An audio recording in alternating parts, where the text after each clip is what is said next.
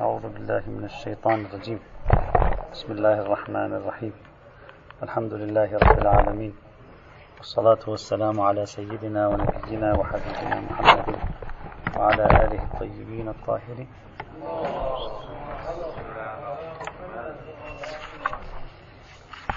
كنا نتكلم في الملحق الأخير من ملحقات بحث الحيوان هو عبارة عن عروض العناوين الثانوية الموجبة لتحريم حيوان محلل الأكل بالأصل والذات. قلنا هذه العناوين أربعة. تحدثنا عن العنوان الأول وهو شرب الحيوان من المسكر. فما هو حكمه بعد أن يشرب المسكر أو بعد أن يسكر؟ تعرضنا لهذا الموضوع وتوصلنا إلى أنه الروايات في هذا الأمر ليست إلا روايتان. وضعيفتان جدا من حيث الإسناد وبينهما أيضا شيء من التهافت كما ذكرنا. فالمسألة ترجع إلى مقتضى القواعد العامة. إذا كانت الخمر أو النجاسة موجودة في باطنه فلا بد من تطهيرها وعدم جواز يعني تناولها دون إزالة الخمر الموجود فيها. وإلا لا دليل على التحريم لا في لحمه وثوابته ولا في جوفه كما قلنا. المورد الثاني من الموارد التي من موارد يعني العنوان العارض الارتضاع من خنزيرة. قلنا الفقهاء قسموا البحث إلى قسمين. حالة إذا ارتضع الجدي أو الحمل من خنزيرة ونمى واشتد وحالة ما إذا ارتضع بمقدار قليل. وفي كل مورد ذكروا آراء تعرضنا لها بالأمس لا حاجة إلى تكرارها. عمدة الأدلة في المقام الروايات أيضا. الروايات هي عمدة الدليل هنا. بدأنا باستعراض الروايات. الرواية الأولى كانت معتبرة حنان بن السدير وهي صحيحة من حيث الإسناد وشرحنا دلالتها أيضا. الرواية الثانية أيضا معتبرة بشر بن مسلمة أيضا وهي قال في جدي رضع من خنزيرة ثم ضرب في الغنم فقال هو بمنزلة الجبن فما عرفت أنه ضربه فلا تأكله وما لم تعرفه فكل تحدثنا أيضا عن هذه الرواية الرواية الثالثة إلى هنا وصلنا. مرفوعة أبي حمزة قال لا تأكل من لحم حمل يرضع وفي نسخة أخرى رضع لا تأكل من لحم حمل يرضع من لبن خنزيرة واضح هذه بعد. الحمل الذي وهو عبارة عن يعني ابن الغنم الصغير الحمل هو ابن الغنم الصغير. الذي يرضع من لحم خن من, من لبن خنزيرة هذا خلاص لحمه يصبح حراما. وهذا تعبير آخر عن حرمته.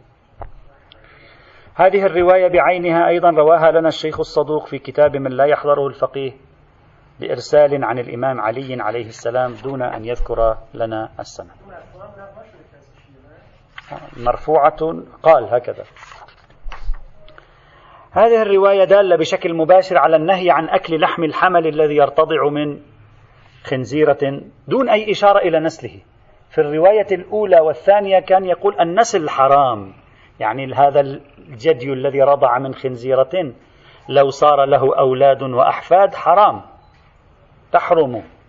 هنا لا يتكلم عن النسل هنا يتكلم عنه بذاته. هناك كان يتكلم عن النسل واستنتجنا من كلامه عن النسل حكمه هو إذا تذكرون.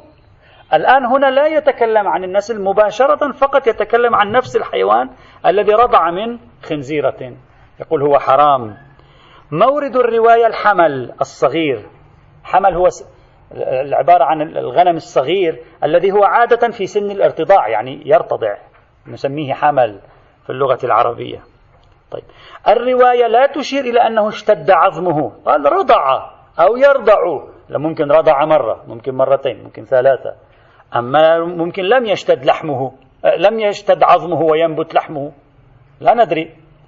الرواية لا تشير إلى اشتداد البدن بهذا الرضاع لكن حيث إنها تتردد بين يرضع ورضع وقلنا سابقا بأن كلمة رضع كما تحتمل الإشارة إلى رضعة واحدة تحتمل الإشارة إلى نموه بالارتضاع فلذلك ينبغي علينا بعد تعدد الاحتمالات أن نأخذ بالقدر المتيقن من مفاد هذه الرواية وهو ما ينسجم مع الروايات السابقة فيما إذا كان هذا الحمل قد ارتضع أي رضاعه كان من هذه الخنزيرة. وهذا قدر متيقن من الرواية وغيره مع تردد التعبير بين يرضع ورضع واحتمالات رضع كما قلنا بالأمس آه، يصبح صعب التوسعة فيها. لكن مشكلة الرواية كما قلت مرسلة يعني في جميع مواردها ولا نعرف الطريق إلى الإمام علي سلام الله تعالى عليه. هذه هي الروايات في الموضوع.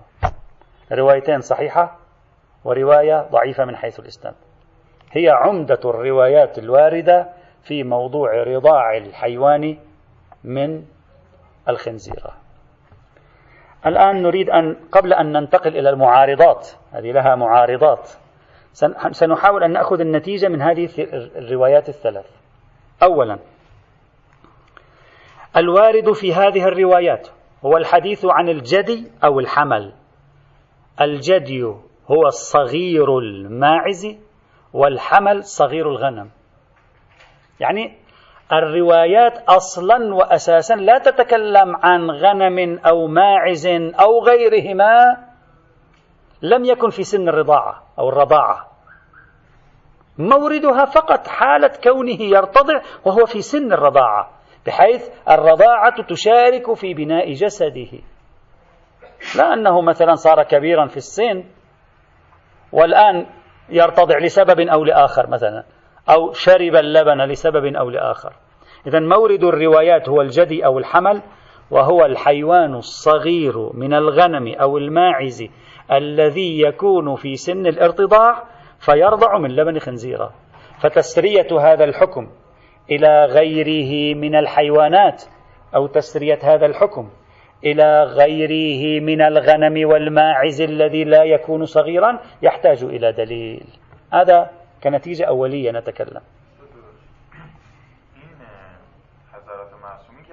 اینا صحبت نکردن سوال ها بود و هم از اینا بود چون بچه ها هم که شیر اونا رو میخورن. بله. احتمال این یعنی مبتلا به نیست که حالا بزرگتره بخواد شیر خنزیر درست فلذا شاید از این جهت بگیم شاید خصوصیت بشه لا لا أريد أن أقول هنا أنا كل ما أريد أن أقول الرواية لا يعلم أنها ناظرة إلى غير هذه الحالات. لا يعلم. ممكن. لكن أما أنني أستطيع لعله باعتبار أن الغنم والماعز مما يكثر أكل لحمهما بين الناس ويعتاد الناس على أكلهما كونهما صغيرين هذا يؤثر مثلا على لحمهما. أما لو كان كبيرا لا يؤثر. لا أدري. ممكن. إلغاء خصوصية كونه يرضع غير واضحة. لأن خصوصية هذا السن متعقلة. لأن اللبن الذي يأخذه في هذا السن يسري فيه ويحدد بنيته وبناء جسده. فممكن تكون هذه خصوصية. لا أستطيع أن أنفي مطلقا.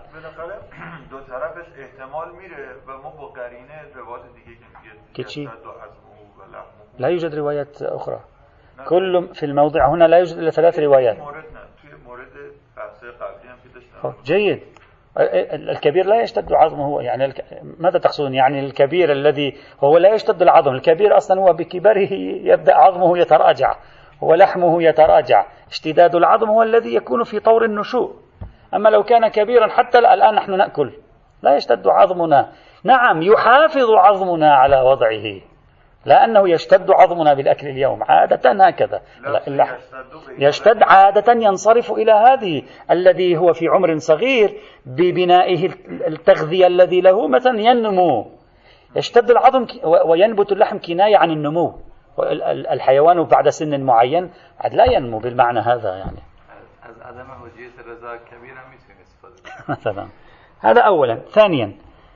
المقدار المتيقن من دلالة هذه النصوص هو اشتداد عظم هذا الحيوان وهو كناية عن نموه بمقدار معتد به. يعني مش أنه والله رضع مرة أو مرتين لا مطلق أنه مثلا استفاد من الرضاع لا اشتد عظمه. يعني بناء جسده كان عليه مثل الطفل الصغير الذي آه، يعني وزنه يزداد إلى الضعف خلال أشهر.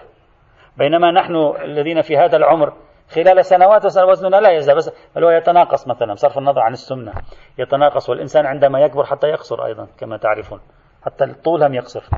الكبر يؤدي إلى قصر الإنسان أيضا لأنه حتى العظم هم يتقلص سبحان الله. فإذا واضح أن الروايات ناظرة إلى اشتداد العظم وليست ناظرة إلى مطلق الرضاعة لأن تعابير اشتد عظمه واضحة في هذا السياق.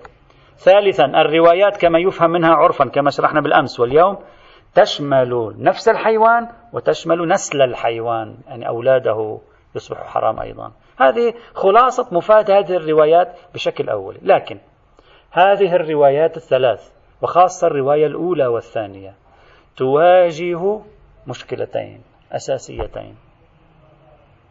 إذا ما حلينا هاتين المشكلتين لا يمكننا الأخذ بهذه الروايات بهذه الطريقة الموجودة. المشكلة الأولى هذه الروايات تعارض قواعد العلم الإجمالي قواعد منجزية العلم الإجمالي كيف؟ بالأمس قرأنا معتبرة حنان بن سدير وقرأنا معتبرة بشر بن مسلمة ماذا يقول له؟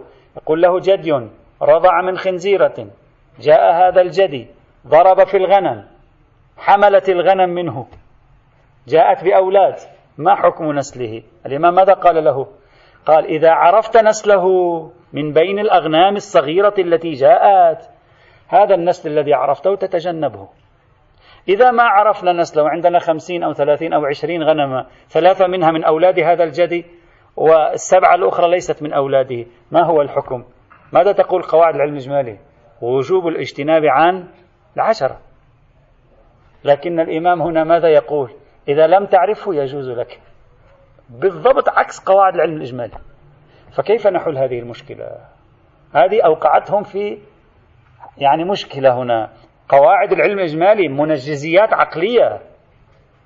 لا معنى لأن نخترقها. هذه تخرق قواعد العلم الإجمالي. فينبغي رفع اليد عن الرواية الأولى والثانية وهي الثالثة أم أيضا ضعيفة فكل هذه الروايات ينبغي طرحها. أو حملها على الكراهة أو رد علمها إلى أهلها كما فعل مثلا السيد فضل الله. قال لأنها على خلاف قواعد العلم الإجمالي ينبغي رد علمها إلى أهلها أو حملها على الكراهة وخلاص. أصل الكراهة في أصل الحكم.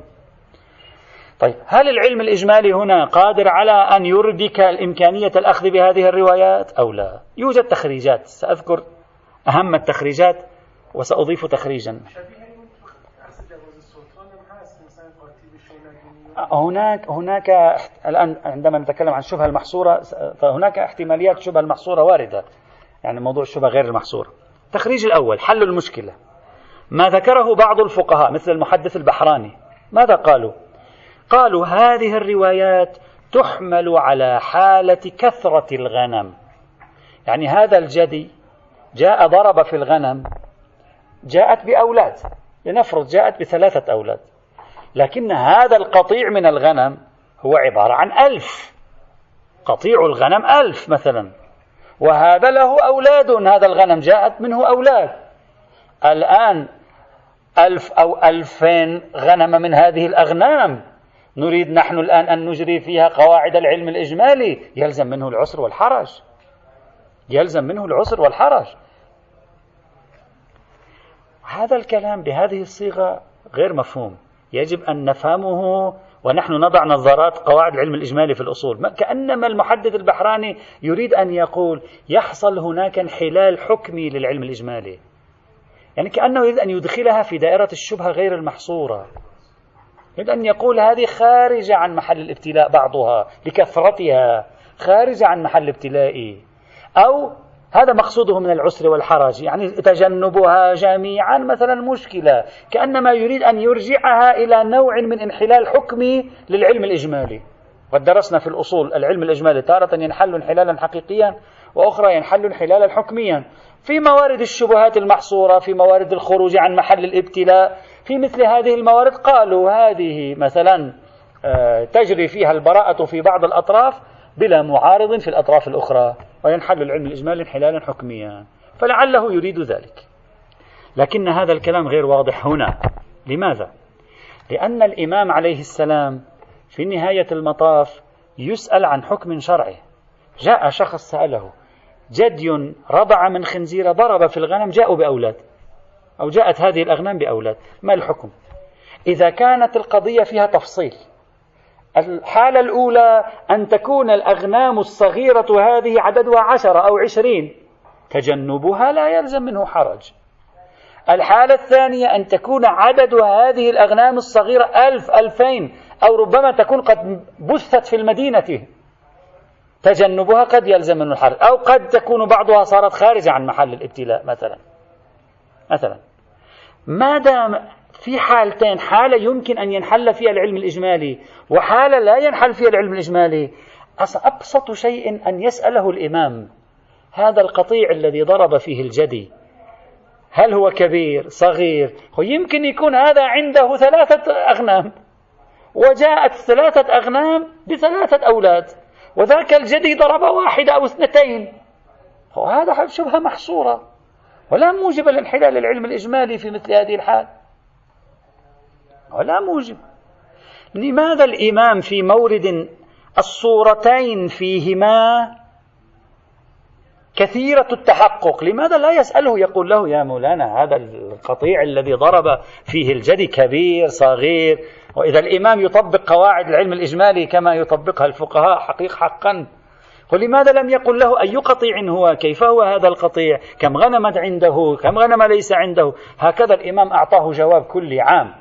لم يفصل لا في كثرة القطيع لا في خروج عن محل الابتلاء لا في مورد شبهة محصورة شبهة غير محصورة. قال له ما دام لم يتميز يجوز لك.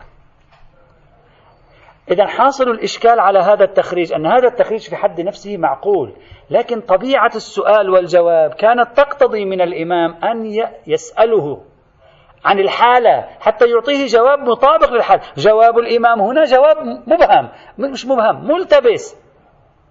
بل هو جواب خاطئ. لأنه ليس في كل الحالات تكون هكذا الصورة.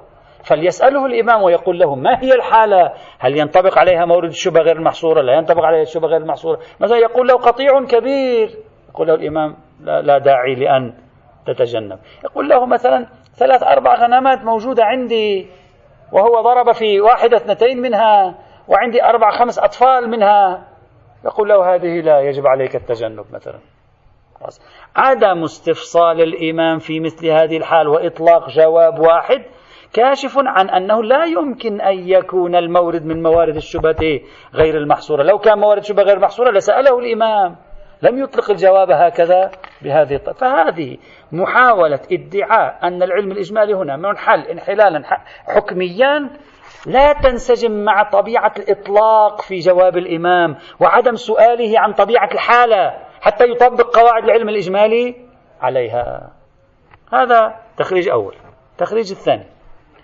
ما ذكره السيد الفشاركي في كتابه الرسائل الفشاركية متوفى سنة 1316 قال هذه الرواية هذا هذا الذي ذكره كان قد خطر في بالي طرحته فيما بعد رأيته قد ذكره. يعني رأيت ممكن نفهمه من الرواية.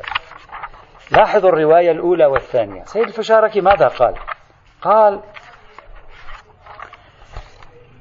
هذا الجدي ضرب في الغنم. ماشي؟ الآن عندنا عشرة آه، أغنام صغيرة أطفال. قالت الرواية ما عرفت أنه ولد ذلك الجدي؟ افصله. طيب هذا عرفت أنه ولد هذا الجدي.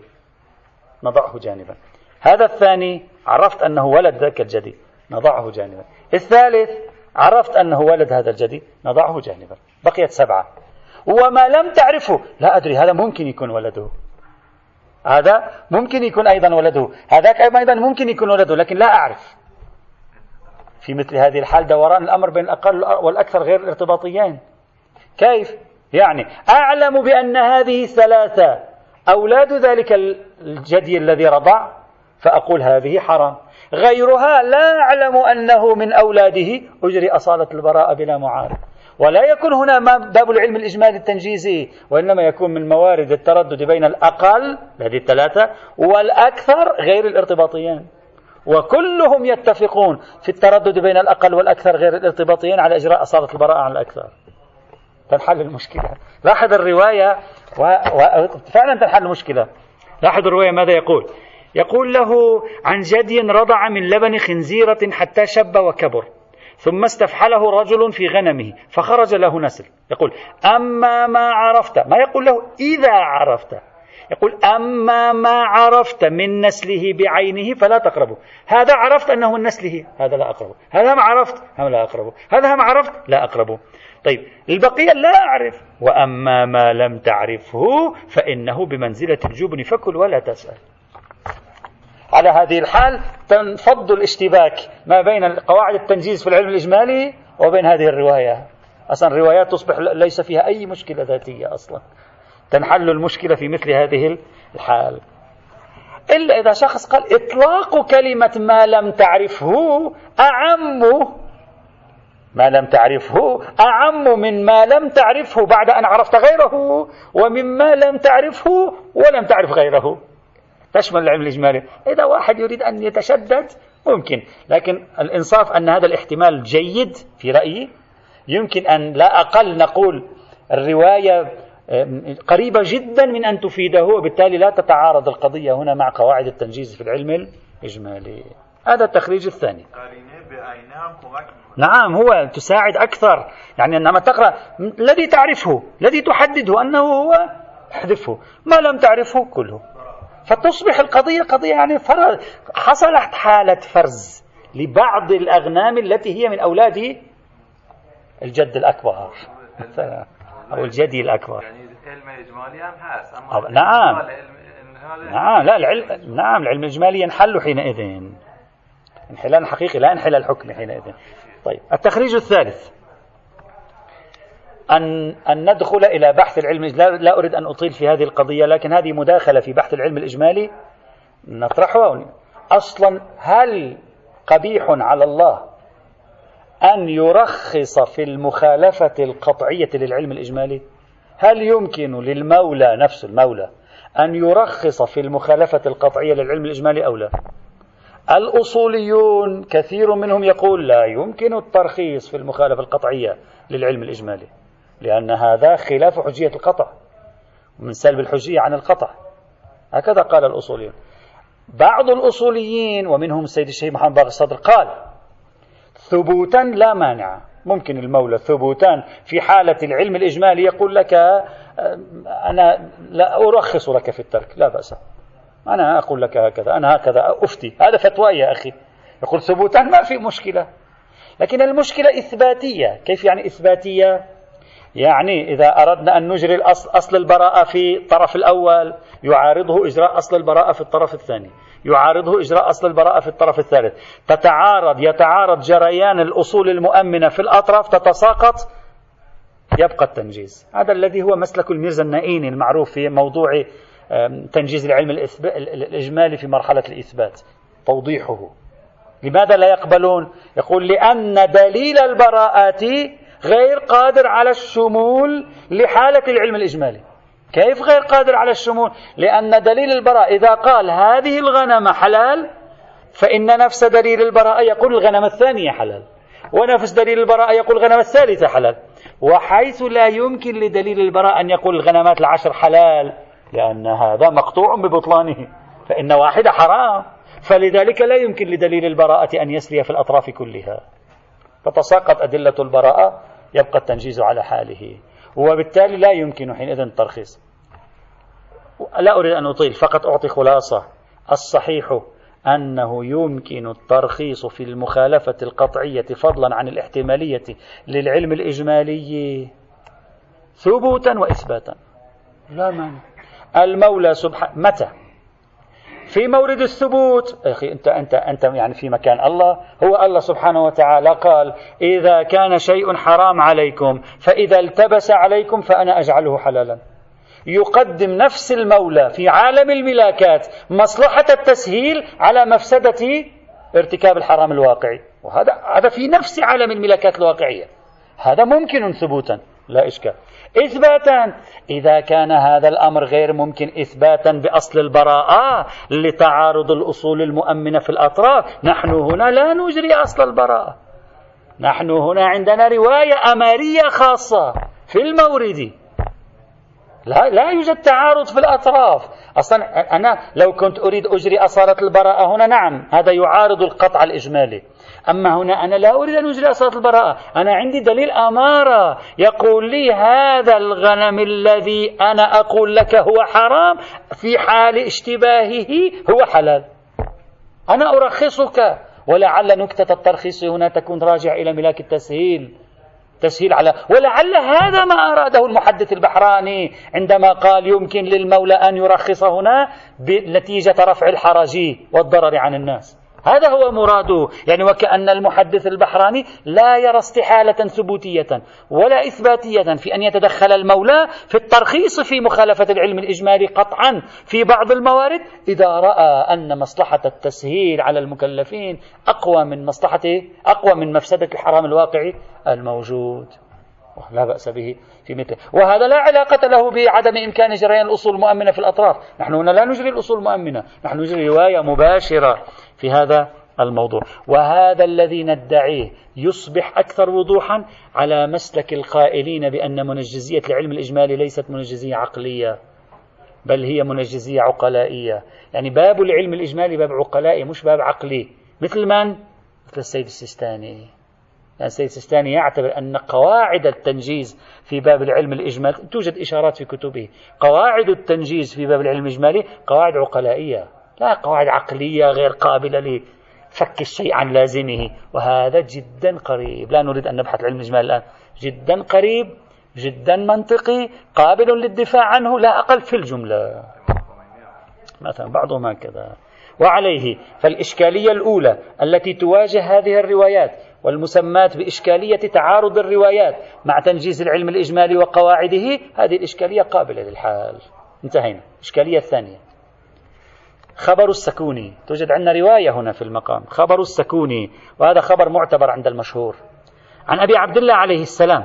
أن أمير المؤمنين عليه السلام سئل عن حمل غذي بلبن خنزيرة. غذي الحمل بلبن خنزيرة. فقال شو ما قال حرام. الإمام علي ما قال حرام. الإمام علي ما قال نسله حرام. لاحظ ماذا قال. تلك الروايات قالت نسله هو حرام. هذا الإمام علي يقول لا. يقول قيدوه يعني اربطوه. وأعلفوه الكسبة. الكسب هو عبارة إذا جبت السمسم الجنجد إذا أتيت به وعصرته الفتات الذي يبقى العصارة التي تبقى لا الزيت الذي ينزل العصارة التي تبقى تسمى بالكسب عند العرب. آه، التفالة التي تكون. آه. يقول واعلفوه الكسب والنوى. نعم. والشعير والخبز إن كان استغنى عن اللبن. إذا يمكن أن يأكل هذه أعلفوه من هذه. وإن فإن لم يكن استغنى عن اللبن. يعني ما زال بحاجة إلى اللبن ما يستطيع يأكل بعد هذه. معدته لا تتحمل الطعام هذا.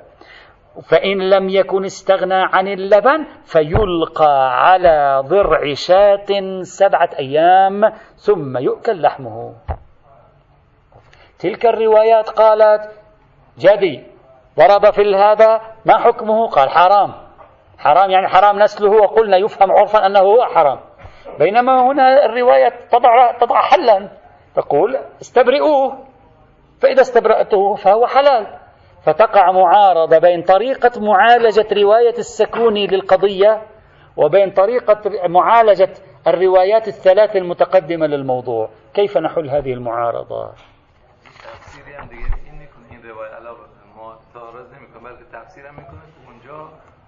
میتونه گوسفند هم باشه. چون اینجا گفت اگر اینجور نیست اگر میتونه علف بخوره. آه لا. الآن سيأتي معنا. الآن هذا موضوع أنه صغير أو لا سيأتي. الآن الآن أحدهم ذكر ذلك. طيب إذا هذا الحديث ظاهر في نفس الصورة التي وردت في الأحاديث المتقدمة لكن هناك ذكر الحل بطريقة هنا ذكر الحل بطريقة أخرى. يعني غريب هذا. الإمام الصادق هناك لماذا لم يقل لحنان بن سدير أعلفوه قيدوه ويكون حلال قال له حرام نسله حرام له. هذا يحتاج إلى تأمل. هل توجد حلول؟ نعم توجد حلول. الحل الأول ما طرحه الشيخ الطوسي وهذا الحل الذي طرحه الشيخ الطوسي تحول إلى فتوى المشهور.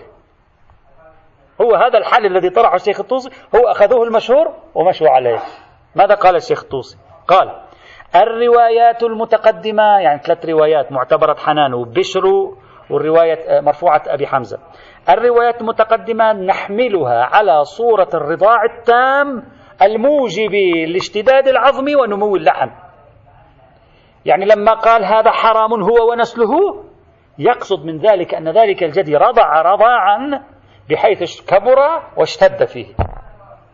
أما هذه الرواية أي معتبرة السكوني أما هذه الرواية فتريد أن تقول إذا رضع قليلا فهذا يستبرأ. وإذا تذكرون بالأمس قلنا رأي مشهور الفقهاء اللي فصلوا بين الرضاع حتى اشتداد العظم ونمو اللحم فهذا يحرم. والرضاع القليل فيستبرأ. نفس الجمع الذي قدمه الشيخ الطوسي للتعارض بين هذه الروايات تلقاه المشهور ومشوا عليه. هذا الحل الأول الذي طرح في المقام. هذا الحل لم يعجب بعض الفقهاء ومنهم سيد فضل الله رحمة الله تعالى عليه. شيخ فضل الله قال كلمة غذي بلبن خنزيرة لا تعني شرب لبن خنزيرة في اللغة العربية. غذي يعني هذا أصلا هو حمل حمل يعني صغير. غذي يعني هذا غذاؤه كان لحم كان لبن الخنزيرة يعني هذا نما عليها. ما نقول شرب لبن الخنزيرة رضع مرة من لبن خنزيرة ارتضع أحيانا من لبن خنزيرة قالت الرواية غذي بلبن خنزيرة وعندما تقول هذا الجدي غذي بلبن خنزيرة ماذا نفهم منه؟ نفهم منه أن هذا الجدي غذاؤه كان لبن هذه الخنزيرة بحيث كبر واشتد على أساس هذا اللبن في مثل هذه الحال. يعني مضت مدة زمنية معتد بها في مثل هذا.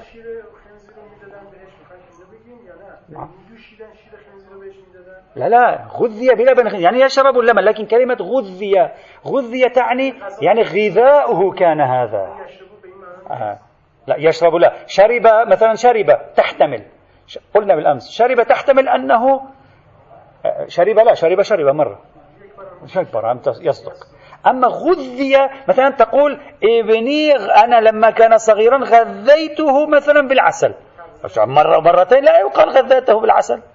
والله أنت أطعمت ابنك الصغير مرة أو مرتين عسلا هذا لا يقال غذيته. غذيته يعني هذا داومت عليه هذا كان بناء جسده عليه. نعم يقال غذيته بالعسل. العرف اللغوي هكذا يفهم. فلذلك يكون مورد الروايات المتقدمة مشابها لمورد هذه الرواية أو قريبا منه جدا. فلا نستطيع أن نقبل بهذا الحل في المقام. هذا أولا. يمكنني أن أضيف يعني نضيف لتأييد ما أفاده سيد فضل الله أكثر. هذا الحل الذي ذكر هنا حل الشيخ الطوسي لا ينسجم مع الرواية الثانية والثالثة هناك.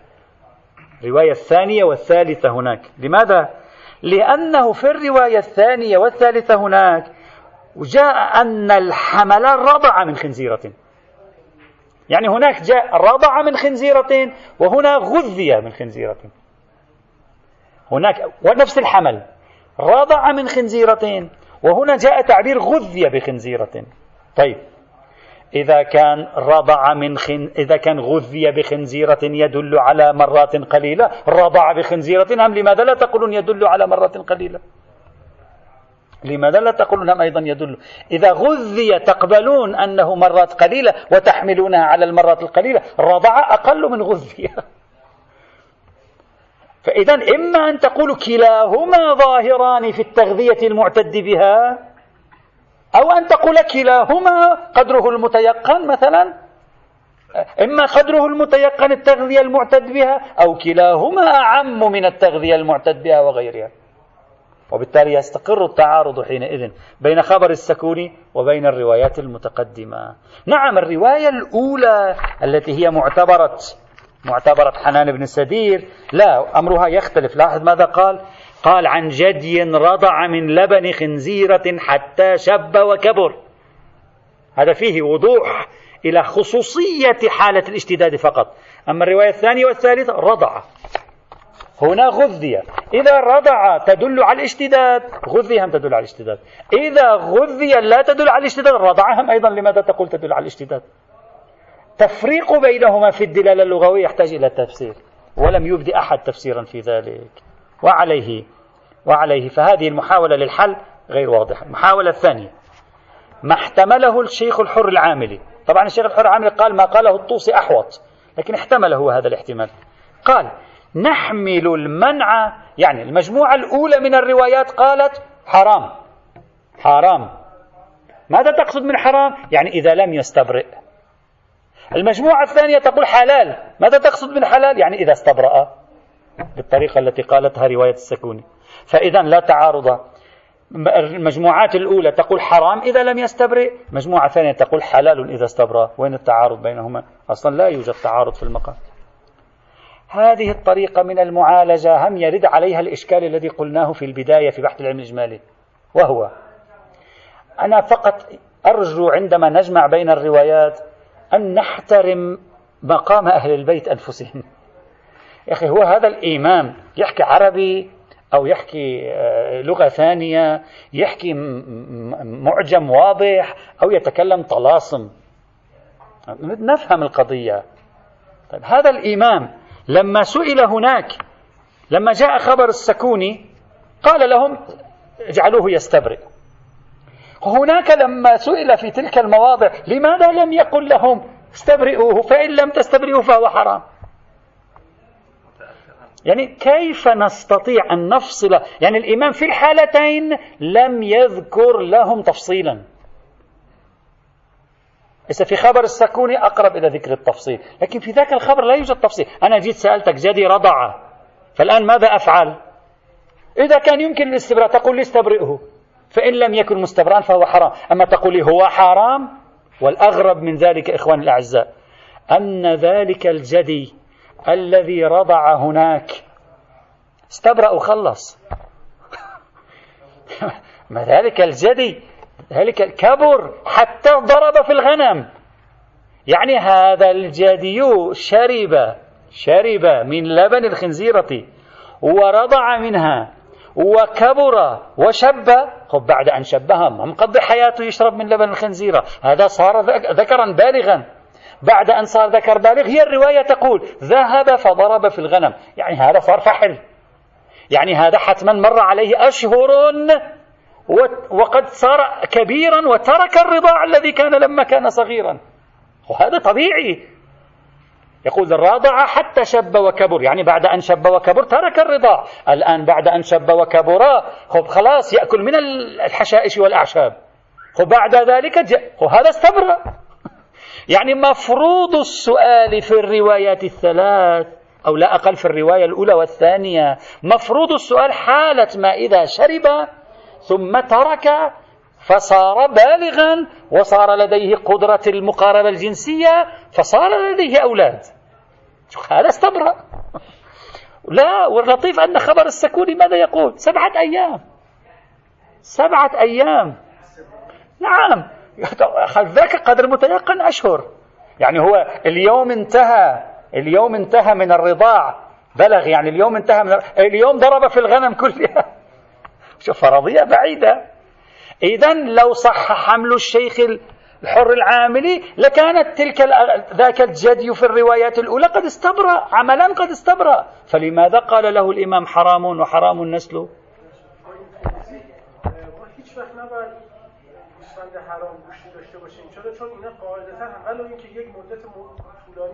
إلا أحسن بناء على رواية السكوني إلا إذا ذبحته وهو حمل أو جدي. نعم هذا صحيح. نعم إذا كان ما زال صغير نعم تعرفون بعضهم يذبح. فإذا كان ما زال صغيرا مثل مثل الذي شرب من من من المسكر وهو في حال السكر ذبحناه. نفس الشيء. يعني إلا إذا ما زال في هذا الطور. إي نعم هذا صحيح. لا تشمله رواية السكون. لا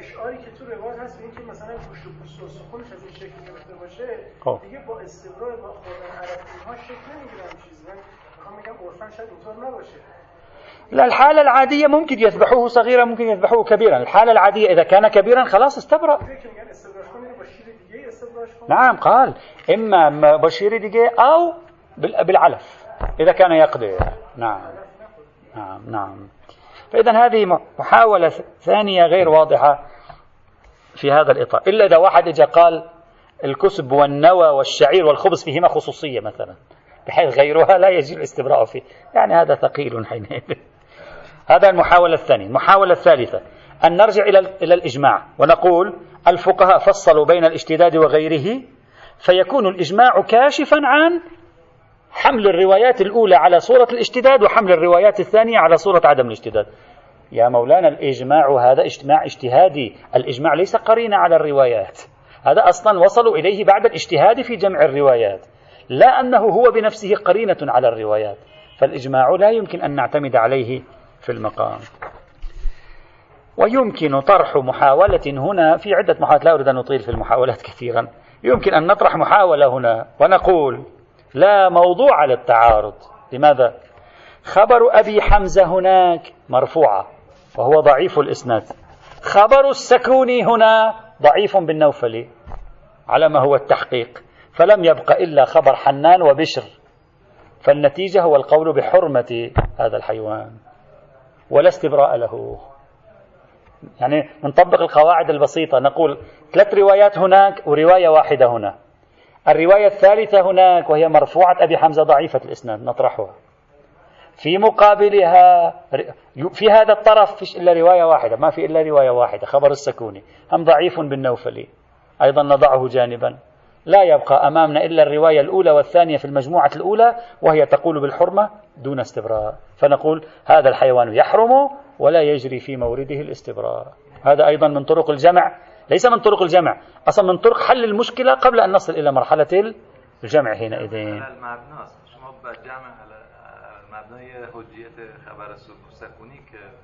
خب بله. خب هذا حل لا نقول جمع. يعني شما مثل اینکه روایت ندارید. بله امونه هذا هذا على مسلك من يرى ان هذه الرواية الثالثة والأولى قلنا قلنا هذا حل ليس بجمع عرفي على من يرى الرواية الثالثة والأولى ليست صحيحة الإسناد يرتفع الإشكال عنده. ومن يبني على حجية الخبر الموثوق وحينئذ بنى شخص على حجية الخبر الموثوق بصدوره هذا التعارض الموجود حينئذ إن لم يكن جمع له بحد نفسه يجب الأخذ بالقدر المتيقن. نأخذ حينئذ بالقدر المتيقن في مثل هذه الحال. وعلى أي حال الارتضاع من لبن خنزيرة يوجب التحريم بناء على الروايتين الأولى والثانية يوجب التحريم ولا يشمل غير الخنزيرة لأن الخنزير له أحكام تشددية خاصة خاصة وأنه ورد تحريمه في القرآن الكريم.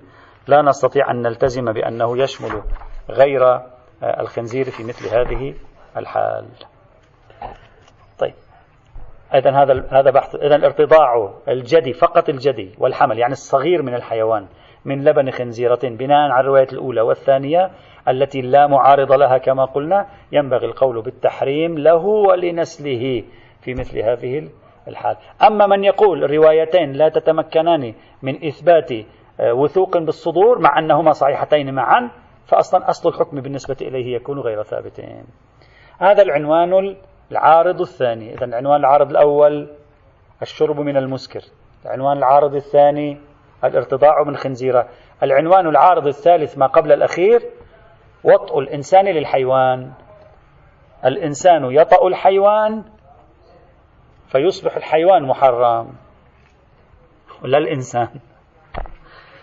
المعروف بين الفقهاء بل هذا ادعي عليه الإجماع وعدم الخلاف وما شابه ذلك أن الحيوان المحلل الأكل بالأصل. لو وطأه إنسان حرم. وقال كثير من الفقهاء ليس هو حرام فقط بل لبنه حرام ونسله أيضا حرام. لا فرق في ذلك بين أن يكون الموطوء أي الحيوان ذكرا أو أنثى. لا فرق في ذلك بين أن يكون الوطء في القبل أو الدبر. لا فرق في ذلك بين أن يكون الحيوان يطلب لحمه مثل الغنم والبقر أو يطلب ظهره مثل الحصان والخيل والبغال. لا فرق في ذلك بين أن يكون الواطئ عاقلا أو مجنونا عالما أو جاهلا مختارا أو مكرها بالغا أو صغيرا حرا أو عبدا أنزل أو لم ينزل. ففي كل هذه الحالات إذا وطأ إنسان حيوانا حرم هذا الحيوان بل يحرم لبنه أيضا بل نسله كذلك. بعض الفقهاء قال هذا الحكم خاص بذوات الأربع يعني الحمير الغنم البقر إلى آخره. لا يشمل الطيور هذا أي إنسان هذا بعد؟ لا يش... قالوا قالوا لا يشمل الطيور. هذا ما أدري إنسان هذا أو ما أدري. كل شيء وارد. نعم كل شيء وارد. فهذا بعد. فقالوا هذا مثلا ظاهره ظاهر الروايات ستأتي أنه يعني الحيوانات التي كانت في في القرى والأرياف والمدن يعني هذه الحيوانات التي كانت بهائم ذوات الأربع. الروايات ليس فيها إطلاق يشمل مطلق الحيوانات الأخرى محللة الأكل من حيوان البر أو البحر أو الجوي أو الحيوانات البرمائية. هكذا قال العديد من الفقهاء. لكن آخرون قالوا لا كل حيوان كل حيوان يحرم إطلاقا في هذا المجال. بعض الفقهاء تحفظوا واحتاطوا في موضوع اللبن والنسل. بعضهم قال لا لا دليل على تحريم اللبن وتحريم فقط هو حرام. السيد السيستاني يحتاط في موضوع اللبن والنسل مثلا. يحتاطون. طيب. اجينا للحيوان الموطوء؟ انت انتهينا. الآن صار حرام هذا الحيوان أكله. انتهينا من حرمته. هذا الحيوان الحرام الأكل ماذا نفعل به؟ ماذا نفعل؟ قالوا إذا كان هذا الحيوان حرام الأكل اللي صار الآن حرام الأكل إذا كان مما يؤكل يطلب لحمه مثل الغنم مثل البقر مثل الجاموس وما شابه ذلك ففي مثل هذه الحالة نأتي به نذبحه نضعه على شيء نحرقه إحراقا. بعد أن يموت طبعا نحرقه بعد أن يموت. قالوا موطوء الإنسان نذبحه إذا كان مما يطلب لحمه. نذبحه ثم نقوم لماذا إحراقه؟ حتى لا يبقى منه شيء حتى لا يأتي شخص يأكله. يعني قضاء مبرم عليه بعد ربما. ستحتاج الروايات. وهذا الذي فعل فعلته في الحيوان يجب عليه أن يدفع ثمن هذا الحيوان الذي ذبحناه وأحرقناه يدفع ثمنه إلى صاحبه. إن لم يكن هو صاحبه. إذا كان هو صاحبه خلاص. إذا كان صاحبه شخص آخر قالوا يجب أن يدفع الثمن إلى إلى صاحبه. طيب. أما لو كان الحيوان يقصد ظهره مثل الحمار مثل البغال مثل الخيل والفرس هذا ماذا نفعل به؟ أكله حرام. هل نقتله؟ قالوا لا. ينفى إلى بلد آخر. نعم. طبعا توجد علة بعدين سنذكرها في الروايات سنشير إليها. العلة لطيفة يعني. يقول هذا الحصان نقول أخرجوه من هذا من هذه البلد. ويلزم أن نبيعه على شخص آخر غير الفاعل وغير المالك. نذهب في الخارج يشتريه شخص في بلد آخر بحيث هذا الحيوان أهل المنطقة لا يرونه بعد. سيأتي لماذا؟ في الروايات يوجد تعليل وسنبين أن هذا التعليل هل يكشف عن حكم زمني تاريخي أو لا؟ آه. هذا هذا هو الرأي المتداول بين في الفقه الإمامي. أما عند الحنابلة الحنابلة قالوا بحرمة اللحم. محمد بن الحسن الشيباني وأبو يوسف محمد بن الحسن عفوا وأبو يوسف من الأحناف قالوا بحرمة اللحم أيضا. الشافعية في وجه عندهم اللحم حرام. أما أبو حنيفة والمالكية وجمهور الشافعية فقالوا هذا الحيوان ليس بحرام ولا في ولا حتى ليس بمكروه. بعضهم نسب لأحمد بن حنبل قول بالكراهة فقط. يعني أهل السنة في خلاف بينهم. مشهور الإمامية التحريم لا أقل اللحم. أما بين أهل السنة انقسام في الرأي. بعضهم قال حرام اللحم بعضهم قال مكروه بعضهم قال لا حرام ولا مكروه. لكن هذه قضية التبعيد موجودة عادة في الروايات الإمامية على كما سوى الإحراق والتبعيد والنفي وما شابه ذلك. ما هو الدليل في, في, في هذا المجال؟ النصوص الروايات. لا دليل عقلي ولا اعتبار. هنا لا توجد إلا الروايات. فعلينا أن نتوقف مع الروايات لنرى ماذا تعطي الروايات في المقام. يأتي إن شاء الله تعالى. والحمد لله رب العالمين.